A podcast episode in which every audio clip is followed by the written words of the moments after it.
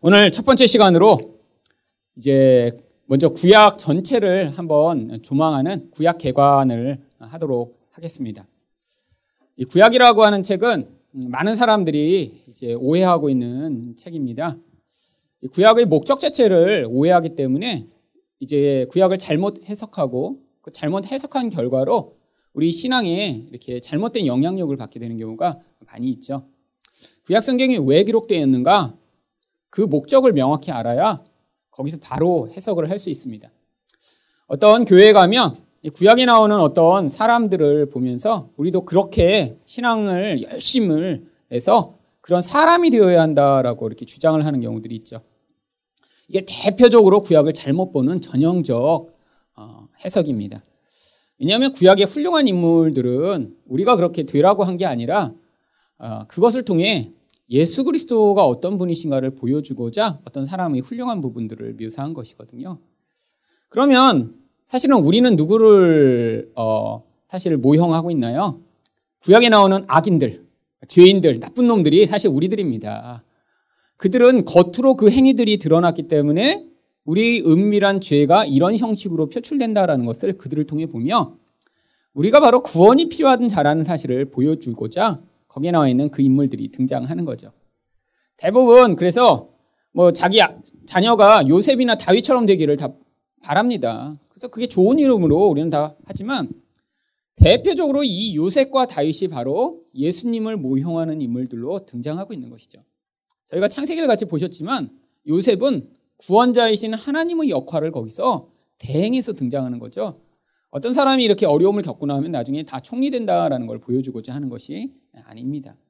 목적 자체를 오해했기 때문에 성경을 잘못 접근하고 잘못 접근하니까 그 잘못된 것을 가지고는 우리 신앙이 절대로 긍정적 영향력을 받을 수 없는 것입니다. 구약 성경의 제일 중요한 목적 중에 하나가 바로 이 구원의 사이클이 어디에서부터 시작돼서 어떻게 완성되는가 창조, 타락, 구원의 이야기를 우리에게 보여주고 있습니다. 창조는 왜 우리에게 이야기를 하죠? 우리가 어디서부터 왔으며 또 우리 근원이 누구의 소유인가를 보여주고자 하는 것입니다. 원래는 우리는 아름답고 하나님의 목적에 따라 창조된 존재라는 거예요. 세상에 그냥 의미 없이 왔다가 의미 없이 사라지는 존재가 아니라 이유가 있는 존재라고 하는 것입니다. 그런데 이렇게 하나님이 선하고 아름답게 만드신 존재가 바로 죄로 말미암는 타락을 경험하게 되죠. 그 타락의 상태가 지금 우리들의 삶 가운데 계속해서 영향을 미치고 있는 것입니다. 타락의 결과의 가장 현저한 모습은 관계가 깨어지는 모습입니다. 하나님과의 관계가 깨어지고 이웃과의 관계가 깨어지고 그리고 자기 자신도 스스로 통제하거나 다스리는 것이 불가능한 그 모습이요. 그래서 그 모습을 성경 가운데 보여줌으로 우리가 다 구원이 필요한 자임을 보여주고자 우리에게 그 타락의 모습을 설명하고 있는 것이죠. 이 타락의 그런 상태 가운데 하나님이 개입하셨더니 어떤 변화가 나타나더라. 그 변화의 모습들이 또한 그림으로 많이 나타나 있습니다. 그래서 이 성도가 어디서부터 어떻게 변화돼 나가는가?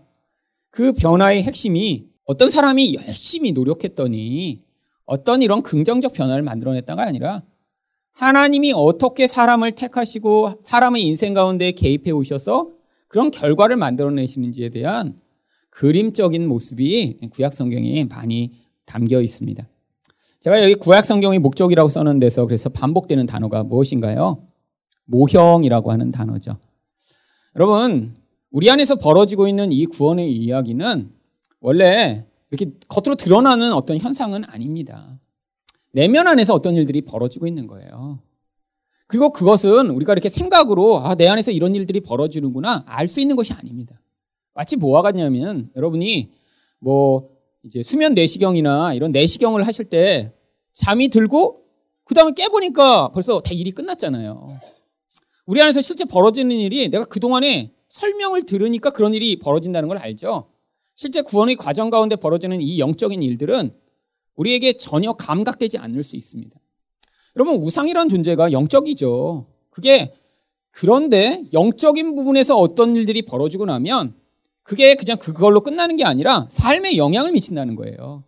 우리 감정, 우리 태도, 우리 말, 그러니까 거꾸로 어떤 사람이 말을 집중해서 보다 보면 어떤 사람이 감정을 집중해서 보다 보면 그 뿌리가 되는 것을 우리는 유추할 수 있는 것이죠. 근데 이것도 감추면 잘 모릅니다. 그렇죠? 같이 살아본 사람이나 그 사람의 본질을 다른 사람보다 더 알게 되죠. 가끔씩 만나갖고는 진짜 그 안에 뭐가 있는지 잘 모르고 사실 어느 정도 감추는 것이 가능하죠. 여러분, 근데 하나님이 구약에 있는 인물들을 통해선 이런 상황들을 다 낱낱이 다 묘사해 놓으신 것입니다. 여러분, 세계의 위인전기를 한번 보세요. 성경처럼 한 사람의 이야기, 아무리 영웅적인 사람이라도 그의 약점과 문제되는 것을 이렇게 심각하게 기록해 놓은 책은 없습니다. 여러분, 예수님을 가장 많이 모형하는 다윗이 그렇죠. 다윗 이야기 가운데 하지만 사무엘 상에서는 그런 멋진 모습이 나타나는데요. 사무엘 하루 들어가자마자 바로 그의 인간되고 죄악된 모습들이 아주 현저하게 묘사되어 있죠. 이게 위인전기라면 그런 내용이 쏙 빠졌어야 합니다.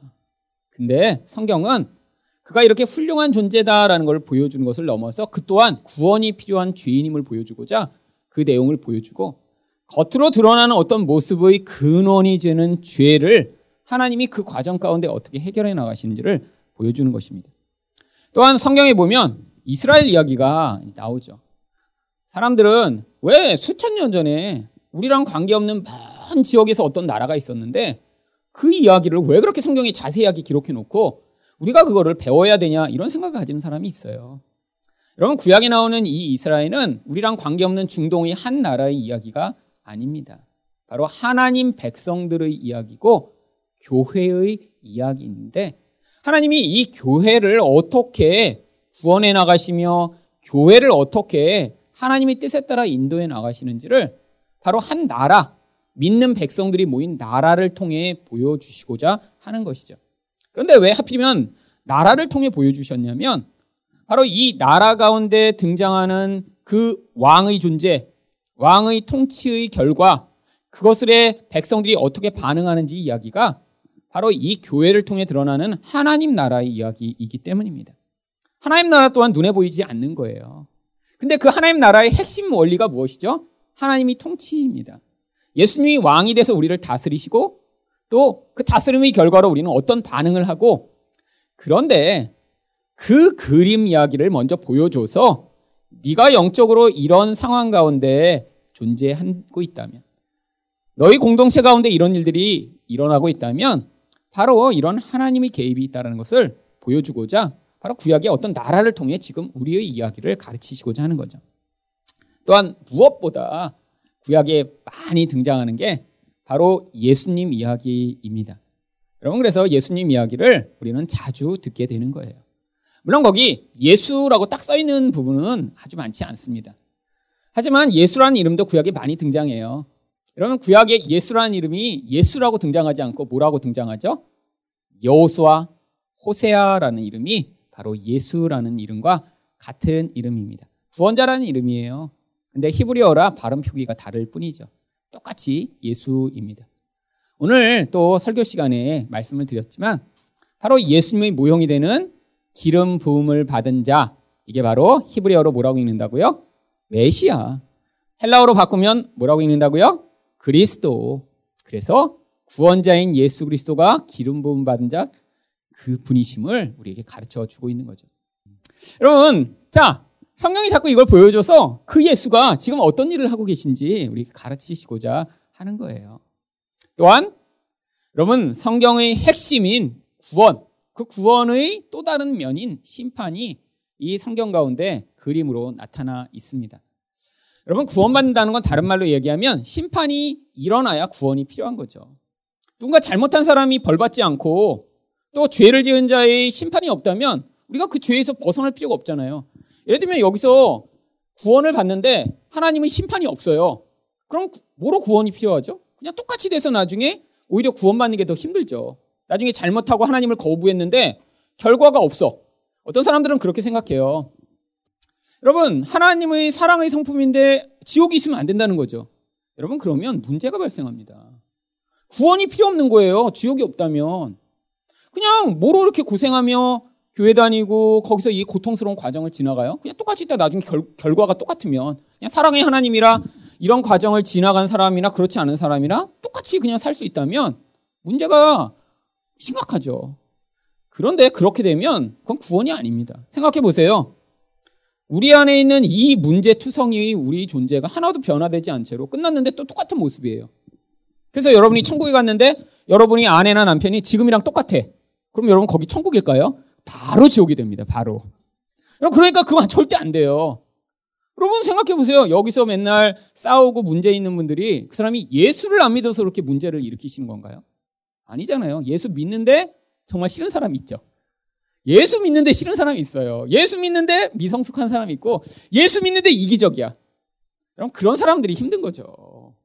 아예 안 믿는 사람은 관계 없고 예수 믿는 사람끼리 그래서 힘든 거 아니에요. 근데 예수 믿는 사람 다 천국에 간다면서요. 그러면 또 심지어는 아니 지옥이 없으니까 예수 안 믿는 사람도 똑같이 그러면 나중에 하나님 나라에 가게 되면 그러면 거기가 똑같이 이 세상과 뭐가 달라지겠어요?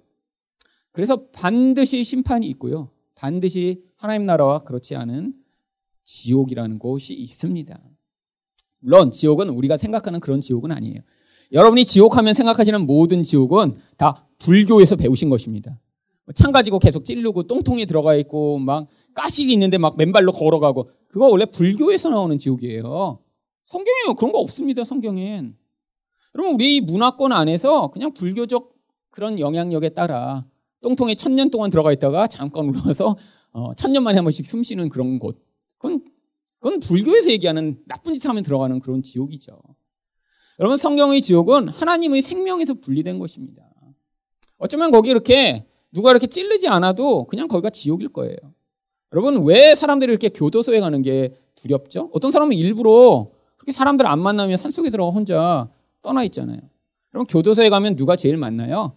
바로 그 이기적인 악당들이 가득한 곳이 교도소라 그렇게 거기 사는 게 힘든 거예요. 생각해 보세요. 여러분이 만약에 지금 범죄를 저질러서 어쩔 수 없이 교도소에 들어가 거기 뭐 한 15명이 있는데 방에 들어간다. 뭐가 제일 무서우세요? 밥 못 먹는 거예요? 갇혀 있는 거예요? 아니야, 저 같으면 나쁜 놈들이 있는데 나 같은 이 양 같은 자가 들어가서 뜯어 먹힐까봐 그게 제일 겁날 것 같아요. 생각해 보세요. 가면 일로 와봐. 그리고 막 문신 있는 이렇게 사람이 무릎 꿇어. 얼마나 덜덜덜덜덜. 그렇잖아요. 근데 그놈들이 왜 그렇게 악당이에요? 이기적이라 그렇죠. 남을 죽이고도 그게 양심의 가책이 안 되고 남의 것을 빼앗고도 그거를 자기 것이라고 주장하는 그런 나쁜 놈들이 가득한 곳. 네, 바로 지옥이 그런 곳이에요. 가면 하나님의 은혜는 다 사라지고 하나님의 질서도 없습니다. 근데 인간은 뭐만 남는 거예요? 바로 그 자기 중심적 죄성만 남아있는 채로 모든 다른 인간들을 뜯어먹고 해하려고 하는 인간만 남아있을 때 거기가 지옥인 거예요. 거기가. 그래서 심판은 반드시 있어야 됩니다. 그래서 이 구약 성경을 통해 이 이야기들을 여러분들은 지금 매주 듣고 계신 거예요. 자, 근데 구약 성경이 큰 단위로 이루어져 있습니다. 그 네 가지 단위가 이제 바로 여기 나와 있는 모세오경, 역사서, 시가서, 예언서라고 하는 큰 단위로 이루어져 있죠. 예언서는 분량이 많은 대선지서와 분량이 적은 소선지서로 이루어져 있습니다. 자, 이렇게 이제 나눠 있는 이, 이 모든 거는 장르별 특징 때문에 나눠 있는 거예요. 장르라고 하는 것은 이제 그 글을 쓰는 그런 표현 방법, 목적, 또 그 모든 것이 다 다릅니다. 여기서 이 장르를 헷갈리면 이제 해석이 이제 힘들어져요.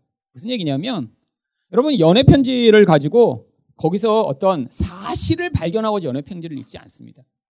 여러분 여기도 마찬가지예요. 여러분 각각의 장르마다 추구하는 목적이 틀려요. 근데 이거를 헷갈려서 이제 오해하기 시작하면 해석을 못 합니다.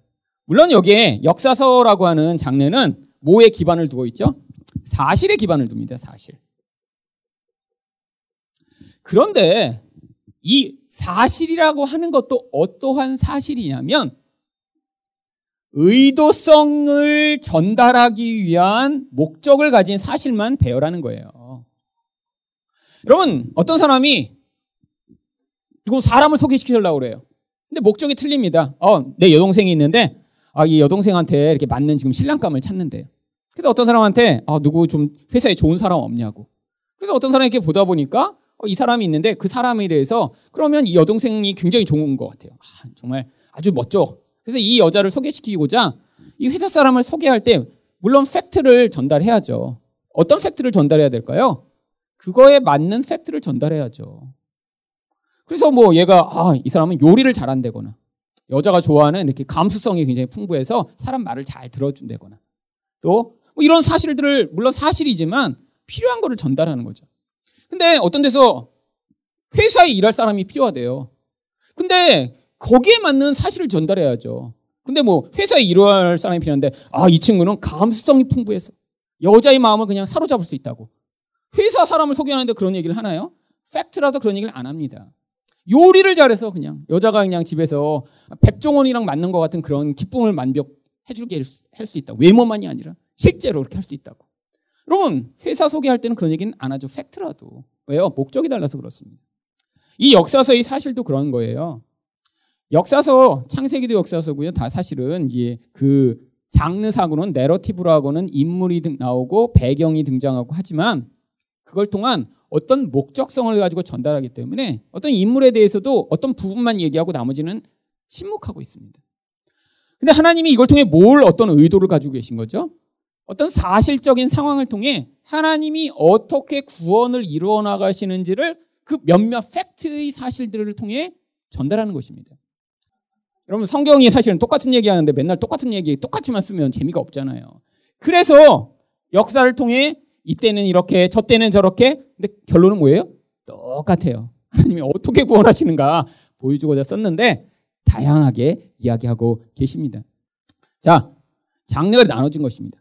오경은 근데 특별히 모세라고 하는 사람을 통해 이 인류의 근원, 창세기를 통해 보여주며 이 근원을 하나님이 이렇게 망가졌는데 어떻게 회복해 나가시는지를 보여주며 그게 개인의 차원에서 공동체 차원까지 그 기초를 하나님이 보여주시고자 오경을 만들어 놓으신 거예요. 이 오경이 이 전체를 바치는 기본 틀입니다. 내가 이런 틀을 만들어서 이 위에다 이제 역사도 세우고 이 모든 것들을 세워 나갈 거야. 하나님이 기초 틀을 이렇게 보여주신 거예요. 그래서 역사서 가운데 뭘 보여주셨냐면 하나님이 세워주신 걸 인간은 계속해서 반대합니다. 여러분 이게 바로 개인이나 공동체가 하나님처럼 되고자 만들어내는 모든 이 죄성의 결과가 우리 뜻이 이루어지길 원하는 거예요. 하나님은 이게 옳다고 그랬는데 내가 볼 때는 이거 틀려. 난 일로 가는 게 맞아. 이게 역사 내내 반복되는 거예요. 그러면 일로 가면 어떻게 돼야 되나요? 그때 하나님이 개입하시는 것입니다. 그 개입을 성경은 뭐라고 부르나요? 환란이라고 부르죠. 환란. 고난, 환란 이런 얘기들을 해서 일로 다시 방향을 돌이킵니다. 그럼 또 가면 아, 여기 또 하나님 따라가기 싫어. 그래서 또 이쪽으로 갑니다. 그럼 이쪽에서 또 와요. 그래서 이렇게 이렇게 역사가 가죠. 그 역사 내내 그 일을 한 거예요. 여러분, 근데 문제가 발생합니다. 이 역사서의 끝에 가니까 이제는 이 인간의 죄성이 집단화되고 시간이 지나면서 점점점 깊어져서 나중에는 더 이상 하나님이 좋은 말 할 때 와 선지자를 보내시기도 하고 하나님이 은혜를 베푸시기도 하고 그러는데 절대로 반응하지 않는 그런 아주 강팍한 사람들이 만들어지기 시작합니다. 그게 이스라엘 끝에 나타나는 결과죠. 너무 이 폭이 커져버린 거예요. 돌아올 수 없는 정말 강을 걷는 거예요. 돌아올 수 없는 강. 그래서 어떻게 됩니까? 결국에는 인간으로부터 말미암아 시작된 이 모든 것을 하나님이 원점으로 돌리시고자 한 것입니다. 왜? 인간한테 구원의 일을 동참시키실 수 없기 때문이죠. 구원은 하나님만이 이루어 나가시는 걸 보여주시고자 하신 거예요. 예수로 말미암아자 구원이 이루어져야 되는데 인간한테 율법을 주시고 네가 이렇게 따라오면 된다라고 말씀하셨더니 인간이 처음에는 다 하겠대요. 생명을 내걸도 하겠다고 약속을 했는데 못하는 거예요. 점점 점점 점. 그래서 하나님이 어떻게 하셨어요? 결국 망하게 하시고 그리고 그 망한 자리에서 예수 그리스도를 보내신 것입니다. 그 이야기하고자 역사서가 기록된 거예요. 시가서는 뭐냐? 여러분 이제 시가서에는 이제 그 안에 또 이 안에도 장르가 또 틀려요. 이 안에 이제 시편도 있고 잠언도 있고 뭐 아가서도 있고 심지어 욥기까지 있는데 욥기 같은 경우에는 이런 시가서 가운데 서사시입니다. 서사시. 그래서 여러분 이 시는 여러분 많이 착각하시는데 심지어는 욥이라는 존재도 어쩌면 하나님이 이 시가를 서를 통해 보여주시고자 하는 만들어진 인물일 수도 있어요. 무슨 얘기예요? 여러분 시에 어떤 사실을 가지고만 시를 쓰지 않습니다. 사실을 가지고 쓰는 시도 있죠. 여러분, 근데 대부분의 시는 그렇지 않습니다. 근데 이 욥기는 이게 진짠가 가짜인가를 명확히 파악을 못하기 때문에 그냥 서사시 장르에 넣는 거예요. 그래서 이 욥기에 나오는 그 모든 인물이나 이 모든 것이 진짜로 이렇게 벌어진 사건이라고 생각하면 이게 또 어렵습니다, 굉장히. 그래서 또 가짜로 하기에는 확신이 없어요. 이건 일부러 애매모호하게 만들어 놓은 거예요. 근데 욥기를 통해 뭘 보여주고자 하는 거예요? 하나님의 섭리가 무엇인가? 그 섭리적 개입 안에 인간은 어떤 존재인가를 보여주고자 그게 써졌지. 이게 사실이냐 아니냐가 중요한 게 아니에요. 여러분, 시편은 왜 기록되어 있나요? 시편은 바로 시를 통해 인간의 그 깊은 영혼에 숨어 있는 그 인간의 모습을 다 표현할 수 있는 통로를 열어주신 거예요. 감정이라고 하는 것과 이 시가 이제 엄청나게 연관됩니다. 여러분, 그래서 감수성이 떨어지는 사람은 시를 읽을 수가 없어요. 여러분, 근데 이 감정이 메마를수록 뭐가 안 되죠? 감정을 통해 하나님이 개입해 오시는 영적인 세계를 접하기가 어렵습니다. 이 감정도 되게 중요한 거예요. 그래서 왜요? 감정이 요동하면서 무슨 일이 벌어지나요? 감정 이면에 감추어 있던 우리의 영적 본질들이 다양한 감정의 통로로 표출돼 나오기 시작합니다. 여러분, 물론 너무 이 감정이 이렇게 매여 있을 필요는 없어요. 감정이 우리 존재를 지배하면 안 됩니다. 근데 이 감정을 통해 내 영혼 안에 벌어지는 일들이 무엇인가 보는 영혼의 창문으로 쓸 수 있는 거예요. 그래서 시편을 통해 우리는 무엇을 볼 수 있냐면 야, 인간이라는 게 이렇게 아름다운 존재구나가 아니라 와, 인간이 끝을 보는구나. 이걸 사실 시편을 통해 보는 거예요. 여러분 시편을 읽고 나서 어떤 분들이 이런 분들이 있어요. 거기 보면 막 원수를 저주하는 시 나오잖아요. 막 아내는 창녀가 되게 하시며 애들은 막 고아로 다 팔려가서 막 다 죽이시고. 여러분 그거 읽으면서 할렐루야. 내 마음을 어떻게 이렇게 꼭 표현했어? 뭘 보여주는 거예요? 인간이 얼마나 뿌리까지 악한 놈인가를 보여주는 거예요. 여러분 생각해 보세요. 같은 사람인데 그 아내가 정말 창녀로 팔려가길 여러분의 마음으로 깊이 원하세요? 누군가 교통사고 나서 정말 두개골이 다 빠개지고 하나님 정말 그냥 내장까지 다 파헤친 채로 죽여 주시옵소서 이렇게 기도하고 계시다면 여러분 바로 그 마음을 지금 감정을 통해 표현하는 거죠. 어떤 감정이요? 미움이라는 감정이. 분노라는 감정이요. 여러분 하나님이 요구하시는 사랑의 삶을 살지 못하는 이 근원적 감정이 표출되면 그 인간은 어떻게 돼야 되냐요? 원래 죽임을 당해야 돼요. 그렇잖아요. 그럼 남을 그렇게 미워하는데 그 사람이 성숙한 사람이라고 할 수 있어요. 기도하고 있지만 가장 미성숙한 존재라는 거예요. 근데 하나님이 어떻게 하세요? 그 시편에 다 기록하도록 하셨어요. 왜? 그걸 밖으로 표현하지 않으면 어떻게 하고 있다는 거예요? 이 감정을 내가 딱 차단해 버린 다음에 내 안에서는 누군가 죽이고 싶은데 그거를 다 감추고 있는 거죠. 그때 나타나는 병을 뭐라고 부르나요? 우울증이라고 부르는 것입니다. 밖으로 드러내서 누군가 죽이고 싶다고 표현하는 사람은 우울증이 잘 안 걸려요. 근데 속으로만 죽이고 싶어. 없었으면 좋겠어. 그냥 내가 죽이고 내가 죽이고 싶은 생각만 해도 어, 너무 이렇게 마음이 두근거리니까 그냥 자다가 독살 당했으면 좋겠어. 그냥 누군가에 의해 어디 산에 갔다 그냥 낭떠러지 애들 이렇게 팔을 헛디뎌서 떨어져 버리거나 아니면 교통사고라도 나서 어떻게 됐으면 좋겠어. 여러분 그런 마음을 품고 있는 것 자체가 악독이죠. 악독. 어떻게 사람을 향해 그런 마음을 품을 수 있을까요? 근데 하나님이 시를 통해 다 표현하도록 열어두신 거예요. 감추면 그 존재가 파괴되니까. 그리고 어떻게 하세요? 그 존재를 죽이시는 게 아니라 예수 그리스도의 십자가로 나오시도록 초대하시는 거죠. 상황 가운데 낙심해서 하나님께 울부짖습니다. 뭐 하고 있는 거예요? 불신앙을 표현하고 있는 거죠, 솔직히. 근데 우리가 다 불신앙을 가지고 있어요. 여러분 고난이 닥쳐서 정말 하나님을 믿는다면 그런 마음이 하나도 안 드러나야 될 거 아니에요. 늘 아, 예수 믿어야지. 어떻게 요동할 수 있어? 이렇게 돼야 되는데 막 고난이 지금 고난이 안 닥치니까 여기 이렇게 멀쩡한 채 있죠. 그럼 고난이 닥치면 막 불안해지고 떨리고 힘들고 막 밥도 못 먹겠고 막 죽을 것 같고 어떡하세요? 그래서 그래서 이제 연락이 오시잖아요. 기도해 주세요. 여러분 고난이 닥치면 우리 존재가 그렇다는 거예요. 시편 기자가 다 그랬어요. 하나님 난 무덤에 들어가서 죽을 것 같아요. 살려주세요. 이렇게 다 외면하실 거예요. 난 지금 광야에 있는 것 같아요. 표현하라는 거예요. 나의 불신앙을. 영적 불신앙을. 이거 감추면 어떻게 되는 거예요? 외적으로는 막 속에는 불안이 쭉겠는데 겉으로는 어, 나는 괜찮아. 예수 믿으세요. 이렇게 되는 순간 뭐가 벌어집니까? 외면과 내면이 분리되면서 더 심각한 문제가 발생하는 거죠. 나중에 나이 들면 자기가 자기를 다스릴 수가 없습니다. 내면에 올라오는 그 불안과 그 초조와 두려움 때문에. 아니, 내면에 나오는 더 악한 힘이 그 사람을 지배하기 시작하겠죠.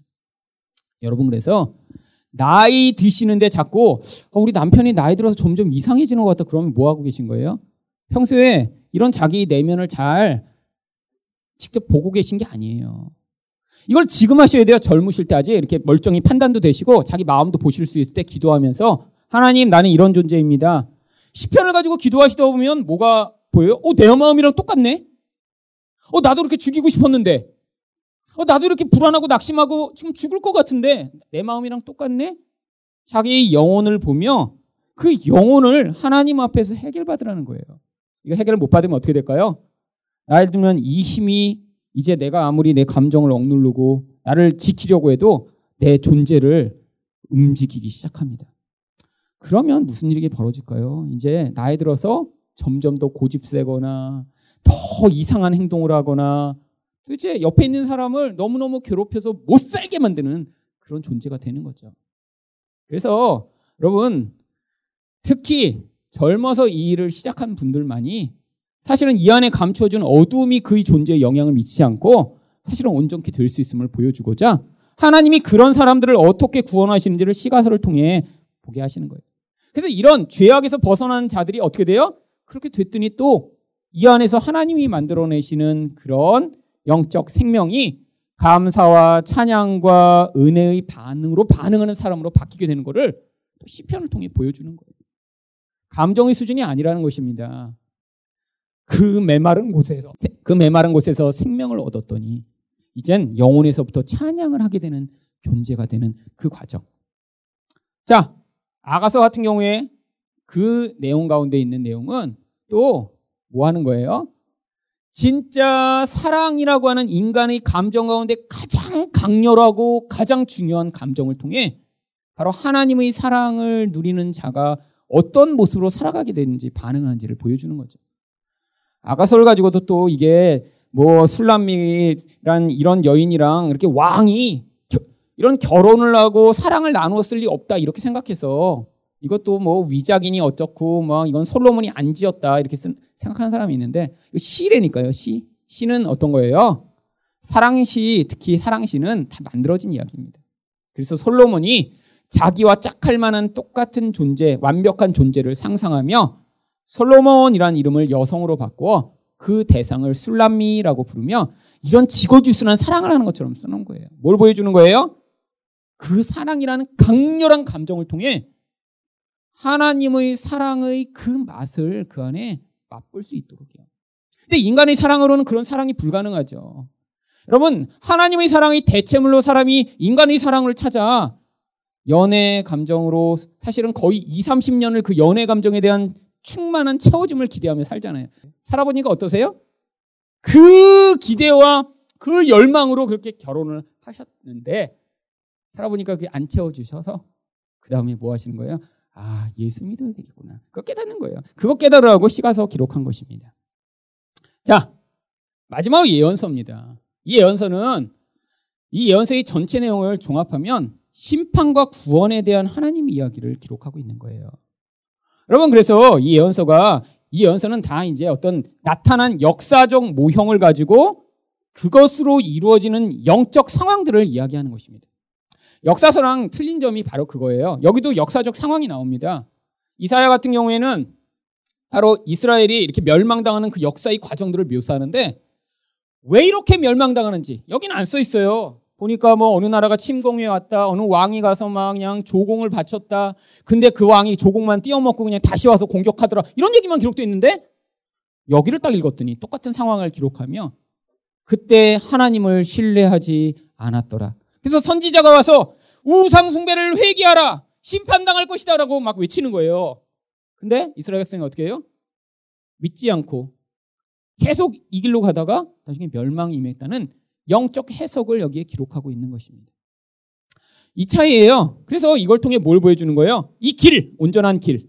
근데 이 길을 따라가지 못하는 인간들, 그 과정 가운데 이런 하나님과의 관계에서 보여야 할 진짜 온전한 감정과 온전한 반응이 아닌 자기 마음대로 살아가며 이렇게 그 근원 안에서도 타락한 존재들이 하나님의 영적 관점에서는 계속 심판을 선포받을 수밖에 없는 존재들인데 어떻게 그들을 하나님이 이 과정을 통해 구원하시는지를 구약 성경에 그림으로 그 안에 담아 놓으셔서 우리가 그걸 읽으며 아 하나님은 이런 걸 원하시고 나의 인생을 이렇게 구원해 나가시는구나. 그리고 하지만 나는 내 인생에서 이스라엘 백성들이 그랬듯이 계속 요동하고 지금 있구나. 그런데 그 과정에서도 내 안에서 이런 감정으로 하나님을 향해 어떤 반응들을 나는 할 수 있고 또 이 과정 가운데 어떤 때 내가 찬양하며 어 그래도 내가 예전엔 그렇게 슬픈 가운데 매어 있다가 하나님의 구원으로 이런 내 반응이 달라졌거나를 보며 그런데 하나님이 지금 내가 어떻게 하고 있는지 내 인생이 구원의 과정이며 또 심판당하는 과정이라 죄에서 벗어난 나를 온전하게 만드시겠구나. 이걸 번갈아 가면서 보면서 그 안에서 그 그림을 우리 안에 받아들이게 되는 것입니다. 그러면 이 구약 굉장히 많은 내용이 기록되어 있는 이 구약 성경을 통해 하나님이 어떠한 주제들을 우리에게 이야기하시려고 하는가를 우리가 같이 살펴보려고 합니다. 구약 성경이 무엇을 이야기하는가를 어떻게 아느냐? 어, 제가 어, 이 구약 성경을 연구하면서 이제 뭐 어떤 신학자들은 이 구약은 이런 얘기를 쓴 거다. 또 다른 신학자는 이게 이거다라고 하는 물론 그런 주장들도 일리는 있지만 그 근거가 성경 안에서부터 어, 있어야 우리가 나중에 성경을 보시다가 아 이게 이런 내용이지 라고 우리가 조금 더 확신을 가질 수 있거든요. 그래서 제가 이 성경책을 특별히 연구하면서 사용하는 방법 중에 하나는 그 성경책에 어떠한 단어가 얼마나 많은 횟수로 사용되는가라는 단어의 빈도수로 그 내용을 파악하는 것입니다. 중요한 내용일수록 강조하기 위해 반복하게 되어 있습니다. 구약 성경에 나오는 어, 내용도 마찬가지입니다. 내용이 굉장히 많은 것 같지만 그 내용을 종합하고 종합해 보면 사실 몇 가지 주제로 이렇게 함축적으로 만들어낼 수 있습니다. 어떻게 하냐고요? 성경 구약에 나오는 모든 단어들을 그 빈도수대로 다 배열을 하는 것입니다. 그 빈도수대로 그래서 많이 나오는 가장 많이 나오는 단어들을 거기서 추려서 꺼낸 다음에 그것들을 오늘 이 도표에 나눠드린 대로 한 여섯 개 정도의 영역으로 다시 거기서 카테고리를 만드는 것이죠. 그러니까 여기 나와 있는 이 가로 안에 있는 숫자는 그 단어가 구약에 몇 번이나 나오는지를 보여주는 숫자입니다. 예를 들면 여호와 혹은 주님이라고 하는 단어가 구약에 7102번이 나옵니다. 물론 이거는 히브리어 원어를 가지고 찾아낸 것이기 때문에 한글로 여러분이 혹시 찾으시더라도 약간 숫자의 차이는 있을 수 있습니다. 그러니까 이 단어보다 더 많이 나오는 단어는 구약에 없습니다. 아, 물론 이제 영어로 찾으면 더, 뭐 A 이런 단어가 사실 이런 단어보다 더 많이 나오긴 해요. 그다음에 of 이런 것도 엄청 많이 나옵니다. 영어로 찾으면. 근데 그런 거는 의미가 없는 거잖아요. 문장이 연결되기 위해서 하는 거죠. 그거 빼고 의미 있는 단어들만을 찾은 것입니다. 의미 있는 단어, 특히 명사들. 그랬더니 가장 많이 나오는 단어가 역시 여호와 혹은 주님이라고 번역되는 단어입니다. 여기 7,000번 정도 나온다는 건 압도적인 거예요. 압도적인 거. 여러분 여기 나와 있는 이 숫자들 가운데 사실 몇 번 나오지 않는다. 물론 이제 횟수로는 많이 나오지만 다른 것들을 보면 예를 들면 우상이란 단어는 114번밖에 안 나옵니다. 이 7,000번에 비하면. 그러니까 이런 빈도수만으로도 우리는 무엇을 알 수 있어요? 아, 이 구약 성경이 하나님이 누구신가를 우리한테 보여주고자 기록한 책이구나라는 그런 결론을 어, 내릴 수 있는 것입니다. 주님이란 단어랑 하나님이란 단어, 이 하나님은 엘로힘이라고 하는 단어를 번역한 것인데요. 그 단어들을 통해 사실 이 만 번이 넘도록 계속해서 구약 성경이 우리한테 뭘 가르치고 있는 거예요?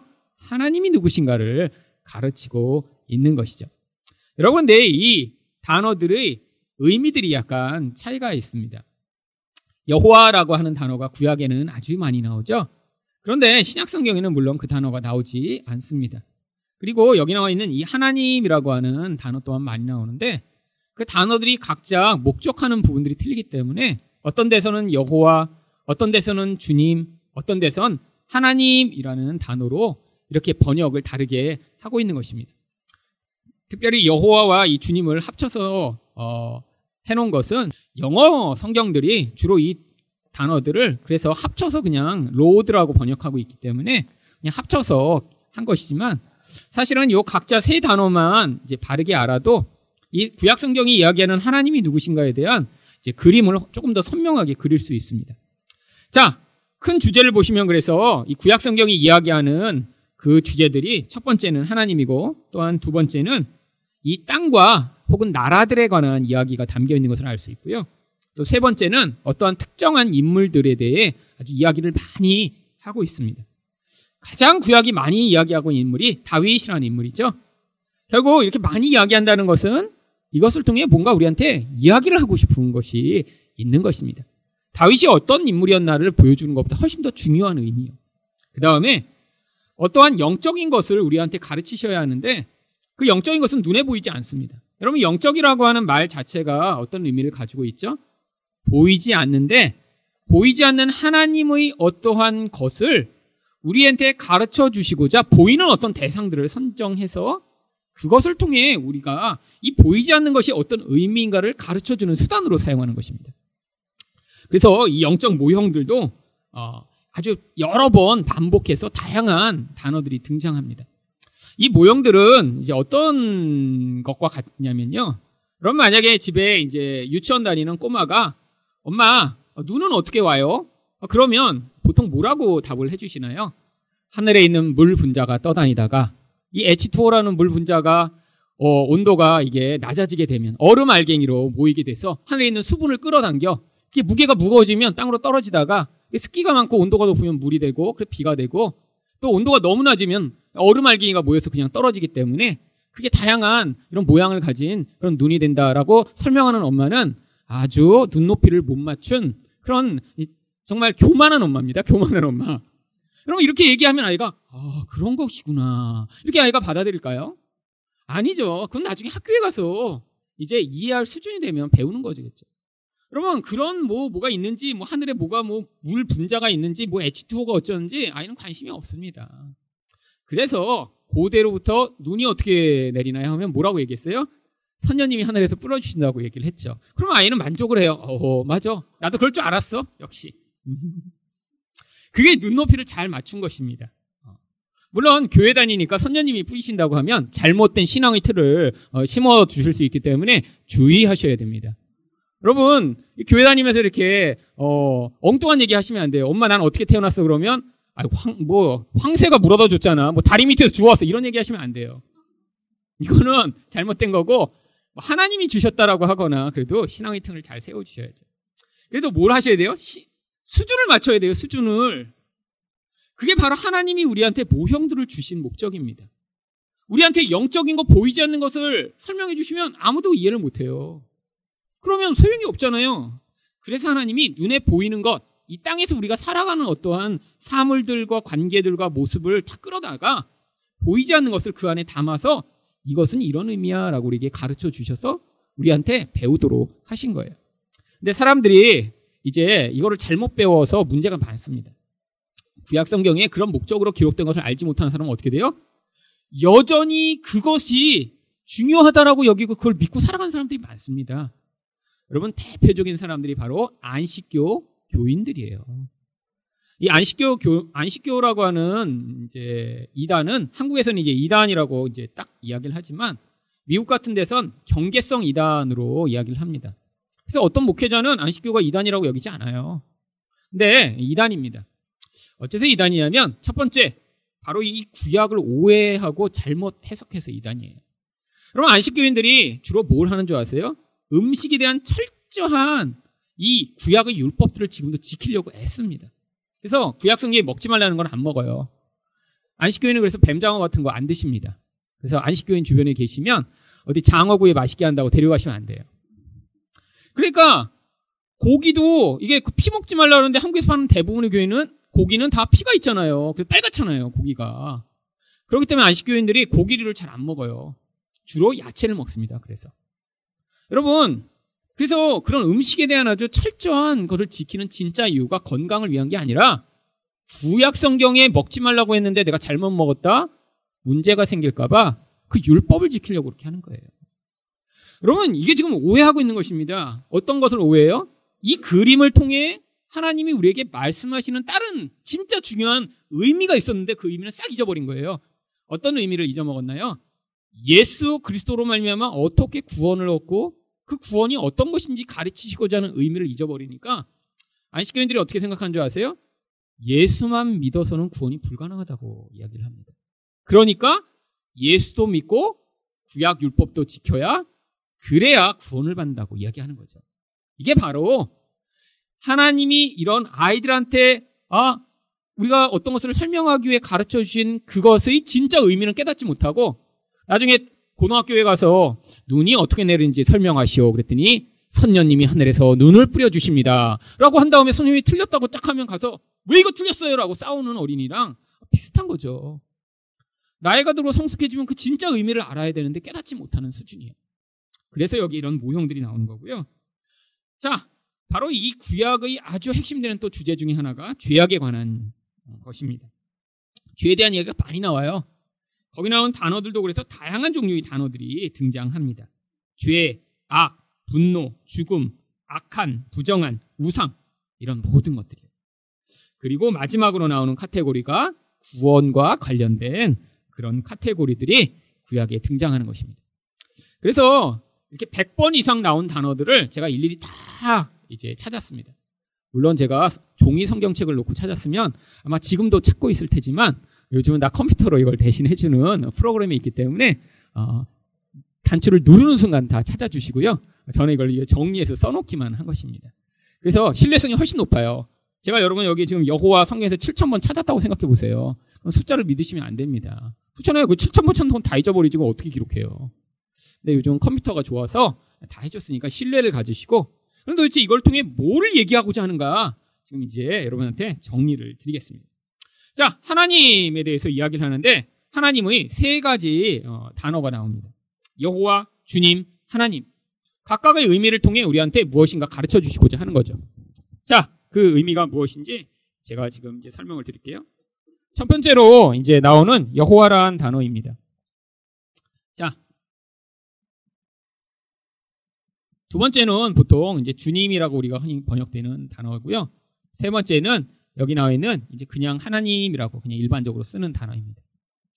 자, 이 여호와라고 우리가 지금 하는 이 의미는 이게 진짜 하나님 이름이라고 대부분 생각하고 있지만 이건 하나님의 이름을 이제 표시하는 한 가지 방법이죠. 이건 하나님의 이름 자체는 아닙니다. 왜냐하면 이제 어떤 문제가 있냐면 우리도 이제 높으신 어른이 계시고 뭐 아버님이 계시면 이름을 함부로 얘기하지 않았죠. 그래서 아버님 누구세요? 그러면 어, 무슨 자 무슨 자 무슨 자 이렇게 성함을 얘기하잖아요. 이건 왜요? 존경의 의미로 이름을 함부로 얘기하는 게 아니에요. 만약에 저희 아들한테 누가 어, 네 아버지 누구시냐 그러면 김일승 왜? 이렇게 하면 굉장히 버릇없는 놈이겠죠. 어. 그렇게 이름을 함부로 막 김일승 이렇게 부르면 안 되잖아요. 어.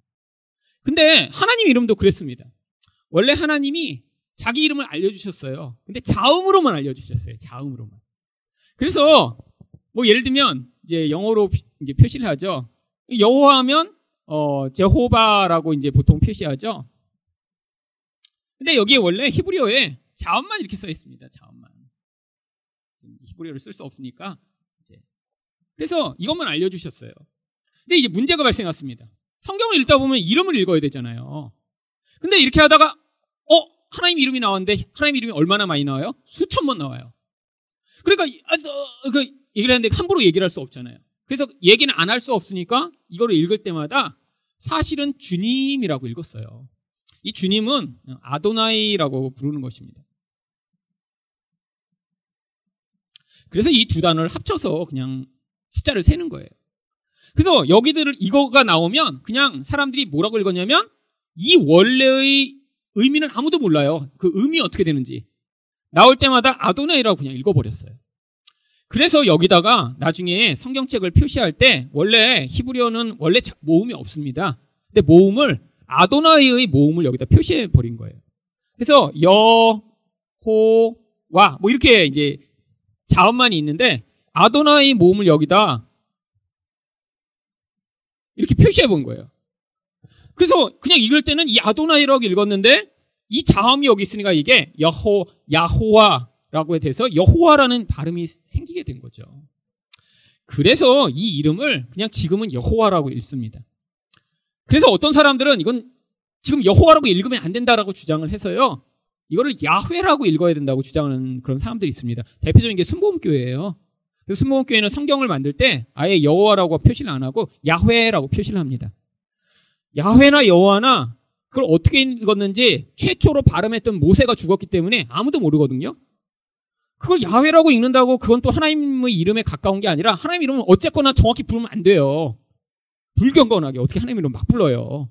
그러니까 어차피 막 부르면 안 되니까 그걸 야훼로 바꾼다고 더 맞는 게 아니라 여호와나 야훼나 둘 다 틀려요. 그게 원래 하나님의 이름의 발음이 아니니까 그냥 우리는 부르는 대로 계속 부르시면 됩니다.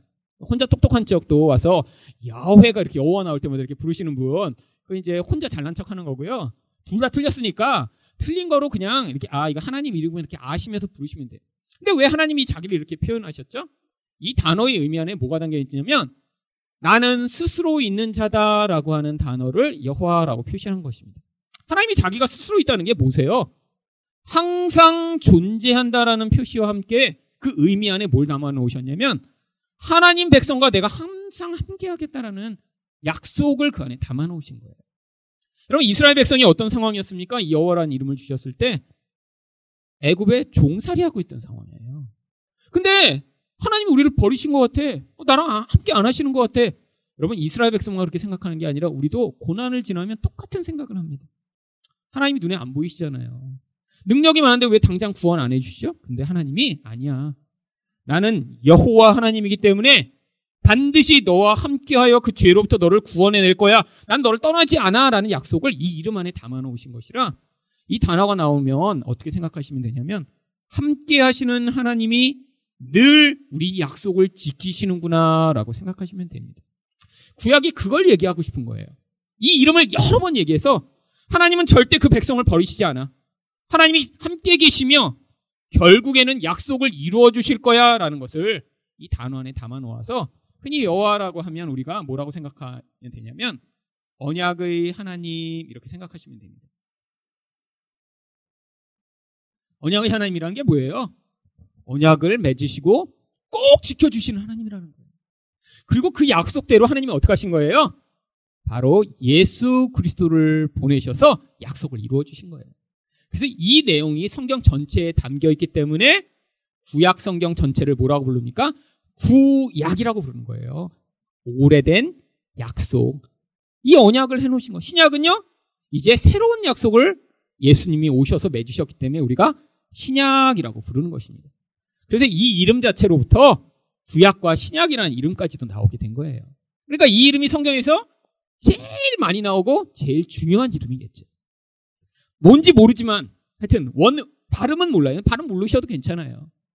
뭐 우리끼리 이해하면 됩니다. 이 단어가 나오면 원 발음인지 아닌지 조금 틀려도 관계없어요. 그냥 그렇다고 이해하면 되지. 여러분도 지금 여러분이 알고 있는 그 단어를 가지고 미국에 가서 그냥 읽으시면 미국 사람들 잘못 알아들어요. 여러분 가서 오렌지 주세요 하면 오렌지, 기분이 오렌지. 못 알아듣습니다. 오렌지. 그렇게 말하시면 몰라요. 그렇다고 여러분이 오렌지 이렇게 발음하면 그래서 아린지 여기서 이렇게 해서 아린지라고 쓰면 이거 더 웃기잖아요. 아린지. 뭐 아린지. 요새 이제 영어를 오렌지라고 쓰지 말고 이제 우리 원어 발음을 가르쳐야 된다 그래서 이거를 이런 식으로 이제 표기하자고 하는 사람들이 있는데 여러분 이렇게 하나 오렌지라고 하나 우리끼리 알면 되죠. 오렌지라고 하면 다 아시잖아요. 오렌 이렇게 하면 더 헷갈리지 않으세요? 아린지. 그러니까 그냥 오렌지로 아시면 돼요. 그게 예수님 하나님 이름이에요. 여호와 좀 발음이 틀렸지만 우리가 그렇게 부르면 하나님도 아시고 우리도 알아요. 뭐예요? 이제 예수를 통해 그 약속을 지키시는 하나님이라고. 근데 왜 주님이라는 이름을 또 알려주셨을까요? 이 주님은 뭐라는 뜻이에요? 아도나이를 번역한 것입니다. 그럼 주라는 게 뭐죠? 옛날에는 주인과 종의 관계가 아주 일반적 관계였습니다. 여러분 항상 어느 지역이나 노예가 있었죠. 한국에는 노비라고 불리는 사람들이 있었고. 여러분 옛날에는 지금과처럼 이렇게 뭐 관계가 이런 식으로 평등한 관계가 없었고 최근까지도 이게 아주 일반적 관광이었습니다. 근데 하나님이 주인이시라는 거예요. 주인은 뭘 가지고 있죠? 그 종에 대한 모든 것을 결정하고 주장할 수 있는 권한이 있는 게 주인입니다. 여러분 종이 있는데 어, 오늘은 좀 피곤한데요, 주인님. 제가 좀 쉬었다가 이따 오후쯤 나가서 일해도 될까요? 이런 종은 종으로서의 자격이 없어요. 요즘 회사에선 가능하죠. 여러분 옛날에는 그러면 일단 주먹부터 맞아야 됩니다. 맞아야 정신 차리죠. 맞아요. 그럼 이런 게 불가능해요. 자기 삶이 없는 거예요. 종이라는 건. 주인의 뜻대로 계속 주인을 봉사하며 살아가는데 그게 그 종으로서의 가치가 있는 거죠. 여러분, 종이 어디 나가서 내 일 보고 그 다음 나중에 시간 나면 주인 일을 할까요? 아니에요. 주인 일을 다 하고 그리고 나서 자기 일을 하는 것입니다. 근데 하나님과 우리 진짜 원래 관계가 그래야 된다는 거예요. 근데 우리 하나님이 악덕 업주신가요? 그래갖고 막 우리들을 막 세상에 많이 만들어서 막 그냥 개미처럼 막 열심히 일하게 해갖고 그걸 막 우리가 갖고 오면 야 그래 일로 와 얼른 갖고 와. 너는 조금만 먹고 나한테 다 내놔. 우리 하나님은 악덕 업주가 아니세요. 좋은 분이십니다. 여러분 왜 하나님이 우리를 그렇게 하나님 뜻대로 살는 자 되게 하시고자 하는 거죠? 하나님이 너무 좋으신 분인데 그 하나님의 좋으신 사랑과 풍요로움을 우리 동안 배우고 그것들을 살아갈 때 우리 또한 가장 기쁘고 행복할 수 있기 때문이에요. 그래서 우리가 하나님을 주님이라고 부르는 것입니다. 근데 죄가 가져온 가장 큰 영향력이 무엇인가요? 하나님 약속도 안 믿고 하나님 주인으로 섬기기 싫어하는 거죠. 근데 하나님을 주인으로 안 섬기면 누구를 주인으로 섬겨요? 자기를 주인으로 섬기면서 이제 마귀가 시키는 대로 돈을 주인으로 섬기거나 명예를 주인으로 섬기거나 다른 거를 주인으로 섬기게 돼 있어요. 아니 정말 우리가 하나님을 안 섬기면 그냥 정말 자유로운 존재가 된다면 아 그러면 좀 가능할 수도 있죠. 근데 인간이란 그럴 수가 없는 존재예요. 인간은 영적 존재이기 때문에 하나님을 주인으로 섬기지 않는 순간에 바로 다른 영적 대상이 우리 주인이 돼서 우리 인생을 이끌어가기 시작합니다. 그럼 어떤 결과가 나타나요? 파괴와 고통을 경험하기 시작하는 거예요. 그래서 하나님이 그런 자들을 꼭 하나님만 섬기는 자들 만드실 것에 대한 약속이 이 주님이란 이름에 있죠. 자, 그럼 하나님이라는 이름은 왜 또 나오나요? 이 하나님이라는 이름은 뭐 번역은 하나님이라고 했지만 원래 히브리어는 엘로힘을 번역한 것입니다. 근데 원래 하나님이라는 히브리어가 엘로힘만 있는 게 아니에요. 엘 하는 요 한 단어만 써도 하나님이라고 번역을 합니다. 그래서 구약 성경에 나오는 이름 가운데 엘이라는 이름이 들어간 이름이 많습니다. 우리가 보고 있는 사무엘, 그것도 하나님이라는 이름이 들어가죠? 엘리야, 뭐, 이런 다 이름들이 하나님이라는 이름을 그 안에 담고 있는 거예요. 근데 이 로힘이 붙으면 복수입니다, 복수. 그래서 이 엘로힘을 정확히 번역하면 원래 가시 있다면 이게 엘 하면 가시고 엘로힘 하면 가스. 이렇게 되어야 원래 정상인 것인데 그냥 이거를 합쳐서 하나님이라고 그렇게 번역을 합니다. 그리고 대문자 갓이라고 표현을 하죠. 아니 왜 복수로 갑자기 하나님을 썼을까요? 뭐 하나님이 이렇게 많으신가요? 아니요. 모든 신들 위에 뛰어난 가장 놀라운 신이라 그럼 가짜 신들 많고 진짜 신인데 너무 그 신의 능력이 탁월함 그 능력적인 측면에서 하나님을 표현하고자 이렇게 복수로 표현하는 것입니다. 그래서 이런 복수를 표현하는 용어가 원래 장엄 복수라는 표현이 있어요. 원래는 하나인데 그 존재가 너무 탁월하고 뛰어나기 때문에 많은 것처럼 표현하는 거죠. 여러분, 왜 하나님이 이렇게 능력이 많은 분이심을 우리에게 가르치시고자 하는 거죠? 여러분, 죄에서 우리를 구원하셔야 되고요. 불복종하는 우리들을 하나님 섬기는 자들 만드셔야 되는데 그 일이 뭘로 가능하다고요? 우리 하나님의 능력으로 우리 인생에 개입해 오셔서 그 일들을 가능하게 하심을 보여주시고자 그래서 하나님이라는 이름을 복수로 사용하고 있는 것입니다. 여러분 이게 사실은 구약 성경의 제일 중요한 주제예요. 첫 번째 하나님은 어떤 분이라고요? 약속하신 걸 지키는 언약의 하나님이신 여호와시라고요. 하나님은 어떤 분이시라고요? 또 우리를 온전한 복종으로 하나님 뜻에 복종하며 살로 그 하나님의 뜻을 이룬 자 되게 만드시는 주인 되신다고. 하나님은 이 모든 것을 하나님의 놀라운 권능으로 이뤄나가시는 능력 많으신 하나님이라시고 이걸 가르쳐 주고자 만 번 넘게 하나님 이름을 이렇게 저렇게 다양하게 기록하고 있는 것입니다. 그래서 구약을 읽으시면 여러분이 뭘 발견하시면 되냐면 하나님은 누구신가? 어, 이런 분이시구나. 라고 여러분이 발견하시면 그러면 여러분이 구약 성경을 잘 읽으신 거예요. 오늘 사무엘상 이제 말씀을 배우셨잖아요. 그래서 뭘 보셨으면 됐어요? 오늘도 야, 우리 하나님이 이렇게 역사를 주관하여 이런 놀라운 일을 행하시는 그런 하나님에게 소망이 있구나. 사실 제 주제가 그거거든요. 하나님만이 소망이다. 그걸 들으셨으면 여러분 지금 구약의 주제를 지금 들으신 거예요. 자, 근데 하나님이 자기만 얘기하는 게 아니라 이 땅과 나라들에 대해서 이렇게 많이 얘기했을까요? 물론 가장 많이 이야기한 게 이스라엘입니다. 이스라엘은 2496번이나 사용됐죠. 근데 이게 이렇게 많은 이유가 어, 이스라엘이란 나라만도 아니라 거기에 뭐 이스라엘이라는 또 이제 지역도 포함되고 그래서 여러 번 사용되지만 일단 가장 많습니다. 이스라엘은 뭘 보여주는 거죠? 하나님의 관심이 어디에 있음을 보여주는 것입니다. 이스라엘이라는 그 단어가 많이 사용된 것을 통해 우리는 하나님의 관심이 누구에게 있어요? 우리들에게 있음을 알 수 있죠. 여러분, 그래서 그 이스라엘의 대표로 야곱의 이름이 이스라엘로 바뀌어서 성경에 등장하는 것입니다. 근데 그 야곱이 어떤 존재였어요? 자기 욕심에 매여 있고 하나님 대신에 우상을 섬기는 자였어요. 근데 인생 가운데 어떤 일이 벌어졌나요? 하나님이 계속 개입해 오십니다. 그래서 나중에는 어떻게 변해요? 하나님만을 신뢰하는 이스라엘로 변하게 되죠. 근데 이스라엘 백성 또한 똑같았어요. 그 야곱의 모습대로 이스라엘이 집단적으로도요. 하나님을 의지하지 않고 자기 욕심대로 살아가는데 하나님이 개입해 오셨더니 결국 그들이 거룩한 나라여 택하신 하나님의 백성이 되는 이야기. 그게 바로 구약에 나오는 이야기입니다. 왜 땅이라는 것도 이렇게 많이 나오죠?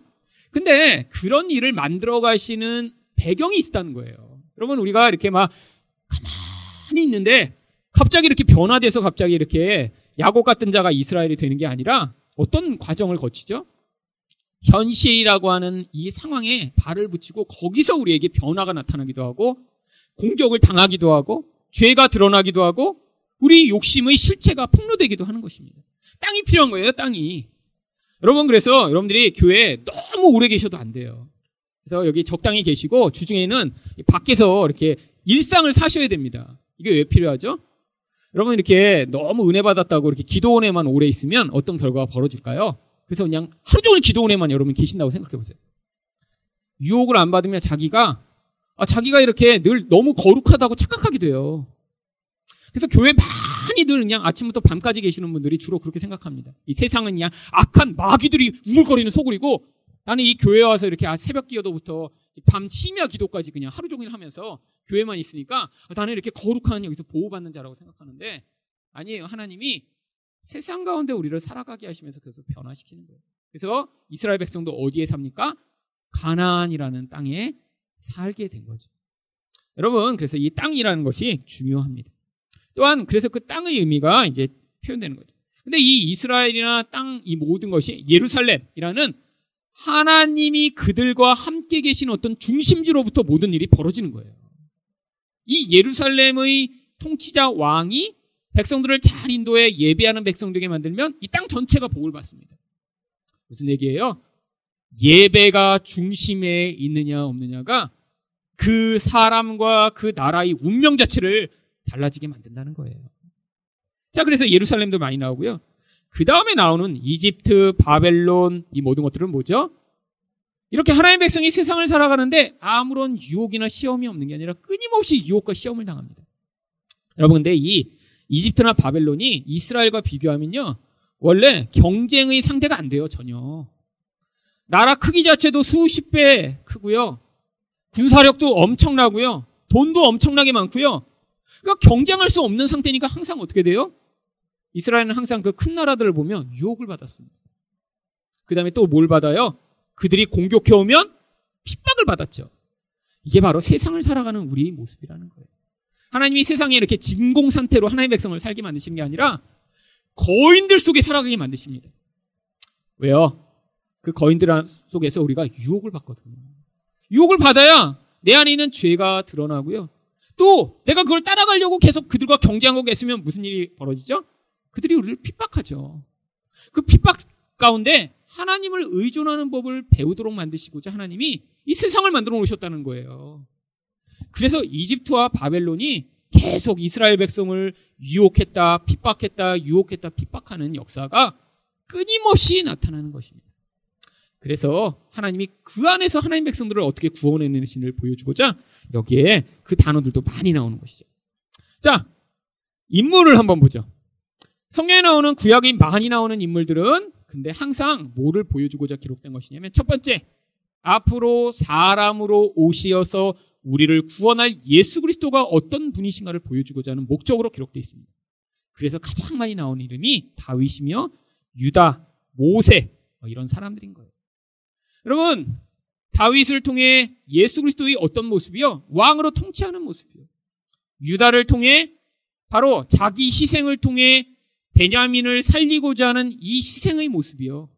모세를 통해 어떻게 통치하고 어떻게 중보의 역할을 하는지를 하나님이 그들의 인생을 통해 그림으로 보여주신 거예요. 물론 그런데 여러분 여기 나와 있는 이 모든 인물들이 다 또 뭘 가지고 있습니까? 약점들을 가지고 있죠. 왜요? 이들이 이들 자체가 구원자가 아니기 때문이에요. 이들은 뭐예요? 구원자를 모형하는 인물들이기 때문에 또한 그들이 죄를 가지고 있습니다. 그래서 이들 또한 구원을 받아야 되는 거예요. 그래서 다윗도 어떻습니까? 자기 정욕을 위해 바세바의 아내를 범하고 결국 그가 죽어야 되는데 그 대신 누가 죽죠? 그로부터 태어난 아이가 대신 죽어 다윗이 살아나게 됩니다.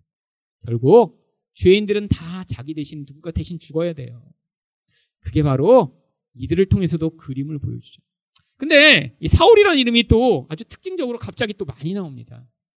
왜죠? 사울이 바로 두 가지를 아주 강하게 모형해요. 여러분이 앞으로 이제 이 사무엘상을 보시면서 이 사울에 대해 옆집 아저씨보다 더 많이 이야기를 듣게 될 것입니다. 많이 들으실 거예요, 이제 사울 이야기를. 이렇게 사울을 맨날 얘기하나 제가 설교를 빼놓지 않고 다 하기 때문에 사울 이야기도 많이 하게 될 것이에요. 근데 이 사울 이야기를 꼭 들어야 돼요. 어, 나중에 다윗부터 하면 안 되나? 안 됩니다. 왜요? 사울을 이 누군가 알지 못한 채로는요, 이 다윗이 필요하지가 않아요. 사울은 첫 번째, 우리의 이 옛사람이 얼마나 무서운 존재인가를 보여주는 그림과 같은 존재예요. 옛사람이 누구죠? 왕처럼 살고자 하는 옛사람이요. 내가 내 뜻대로 주장하고자 하는 자요. 그 모습이 드러나기 전에는 착한 것 같았고 충성된 것 같았지만 어느 순간인가 변질된 다음에 그가 타락한 게 아니라 진짜 숨어져 있던 악한 모습이 드러나기 시작한 거죠. 그런데 두 번째로 뭘 보여줍니까? 그런 악한 모습으로 핍박하고 괴롭히고 악을 행하는데 결국 그가 무엇을 만들어내죠? 다윗을 다윗답게 만드는 하나님의 도구라고 하는 것이에요. 여러분, 세상 가운데 이렇게 옛사람으로만 살아가는 사람들 굉장히 많습니다. 교회 내에도 있어요. 교회 내에도.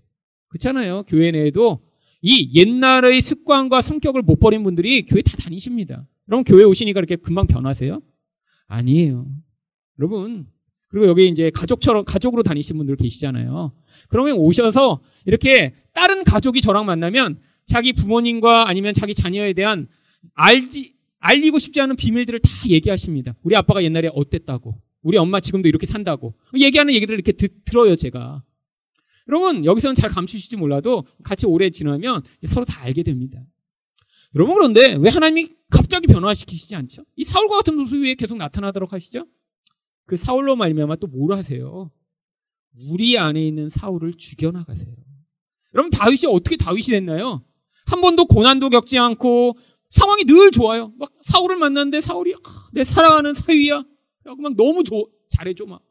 그래갖고 막, 오, 너무 좋아. 그래갖고 16살부터 막 지가 하나님처럼 살아. 나중에 그러면 어떻게 돼요? 자기가 나중에 또 다른 제2의 사울이 되겠죠. 그래서 하나님이 그런 악한 자를 통해 또 구원의 역사를 베푸시는 것입니다. 그래서 우리 주변에 다윗도 존재하고 사울도 늘 존재하는 거죠. 그리고 이 두 가지 이야기가 이 안에 담겨 있기 때문에 사울 이야기가 많이 나오는 것입니다. 그 다음에 야곱 어떤 존재죠? 구원을 받아야 할 필요성이 있는 이 인간, 우상의 메인 인간의 전형적 모습이었기 때문에 우리가 창세기 때 오랫동안 들으셨습니다. 아론은요, 바로 제사장으로 예수님이 어떻게 오실지를 보여준 거죠. 여러분, 인물들이 왜 나와요? 두 가지 목적입니다. 구원받아야 할 인간의 모습, 그들을 구원하시는 예수의 모습을 인간을 통해 보여주고 있는 것이죠. 자, 세 번째 영적 모형들입니다.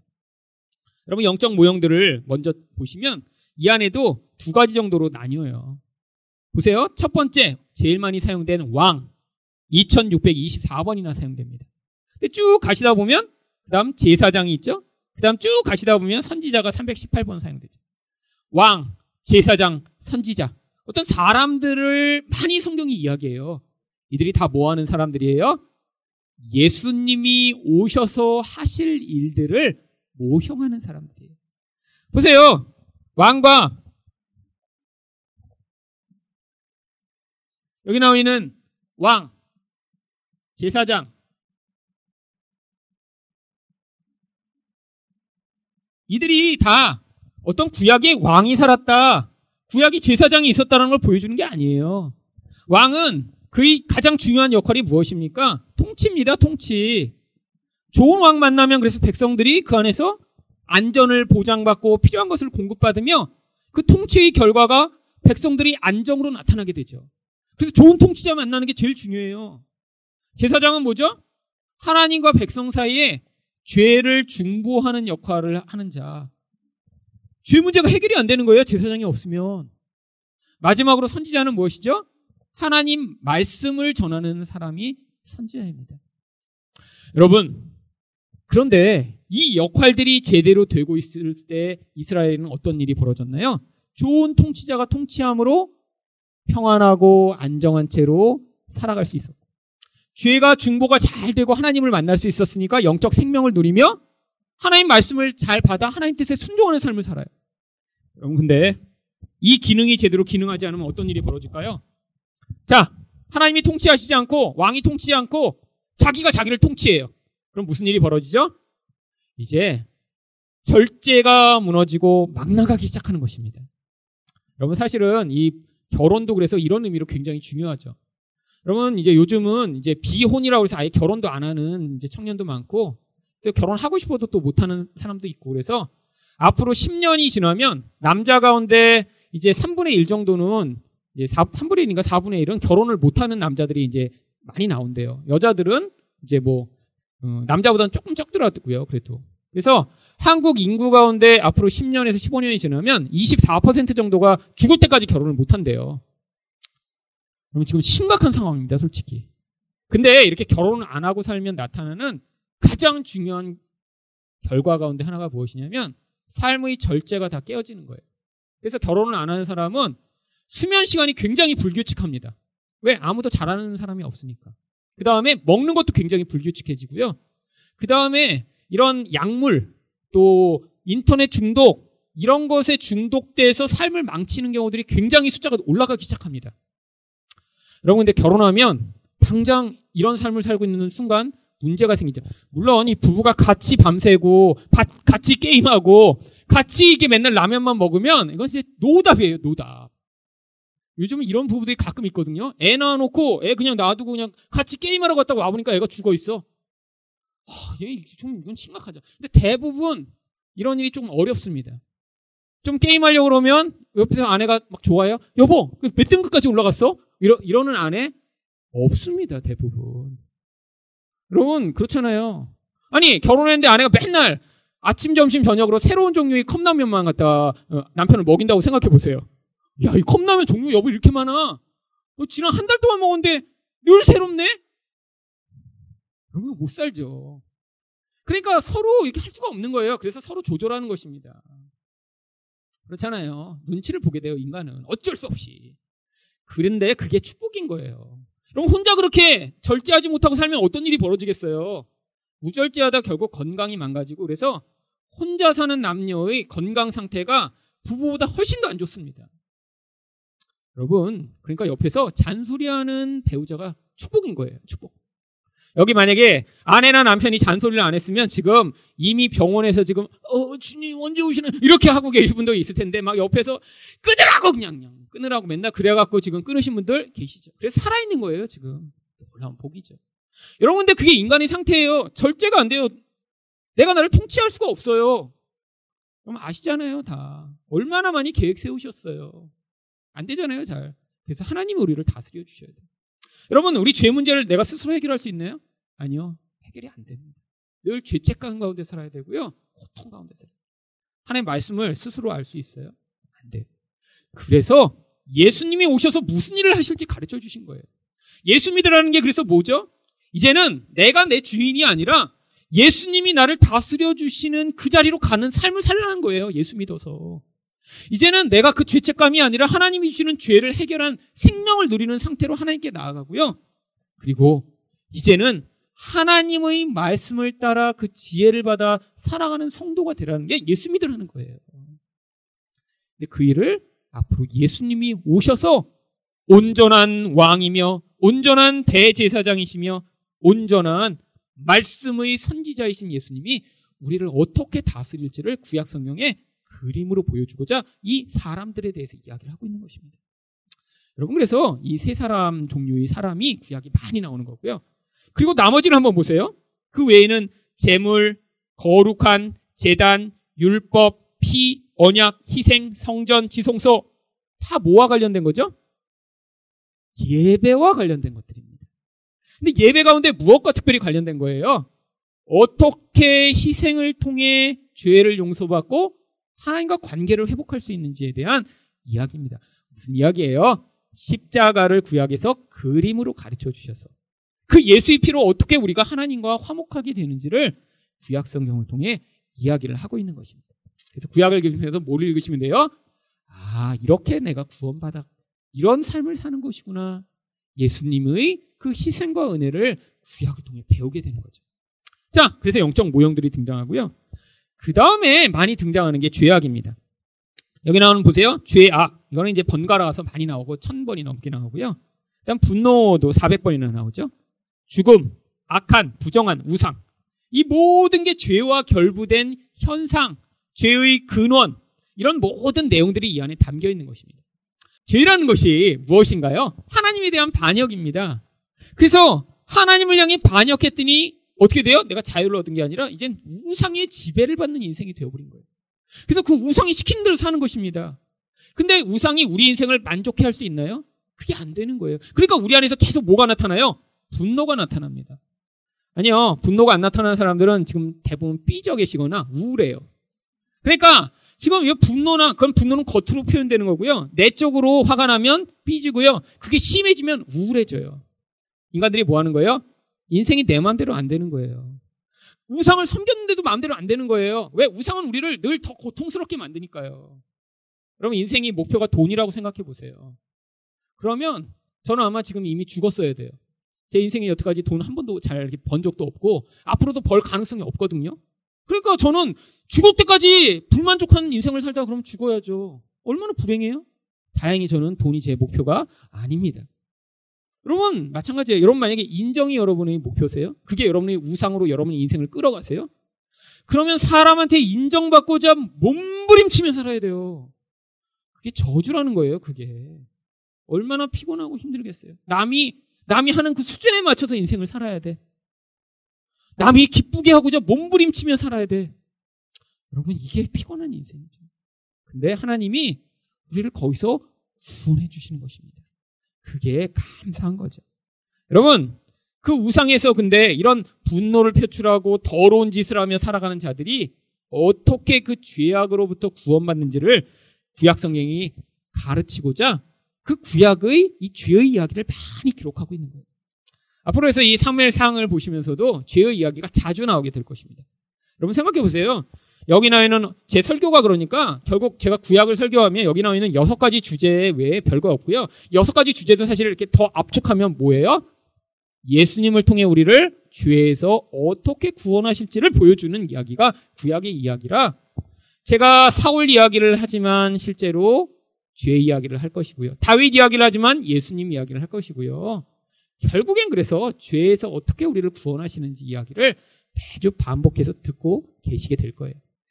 자, 마지막으로 그래서 그게 어떠한 구원의 결과를 가져오는지까지 우리한테 얘기해 주는 거예요. 구원받으면 죄에서 구원받았으니까 어떤 일이 벌어지겠어요? 생명을 풍성하게 얻게 됩니다. 또한 일곱이라는 완전한 평화가 이루어지고요. 또 기업이라는 영원히 내가 근거에 살아갈 수 있는 근거가 생기는 것이고요. 하나님의 놀라운 인애, 그 언약적 사랑을 누리고 공의가 이루어지고 기쁨을 경험하며 구원을 경험하는 여러분 이 땅에서도 경험할 수 있다라는 거예요. 이 땅에서. 그럼 죽은 다음에 가서 뭐 천국에서 뭐가 있는 게 아니라 여러분이 지금 구원을 경험하시면 그 불구덩이를 지나가면서도 노래하고 하나님을 찬양하고 기뻐하고 거기서 간증하고 이런 사람들이 나오는 거죠. 여러분 솔직히 어려움 가운데 하나님을 경험하는 게 사실 그래서 더 좋습니다. 저도 제가 지금 막 이렇게 하면서 막 하나님 막 찬양하고 맨날 막 노래하고 막 눈물 흘리고 옛날에 불구덩이 지날 때 훨씬 많이 했어요. 요즘은요 가끔 합니다. 가끔. 왜요? 고통 때는 하나님에게밖에 집중할 수밖에 없으니까 그 은혜가 계속 부어졌던 거예요. 여러분 그러니까 하나님이 우리를 동시적으로 고통만 경험하게 하시고 인생 가운데 막 쓴 뿌리를 경험하며 살기만 하시는 게 아니라 반드시 고통이 있을 때 은혜가 큽니다.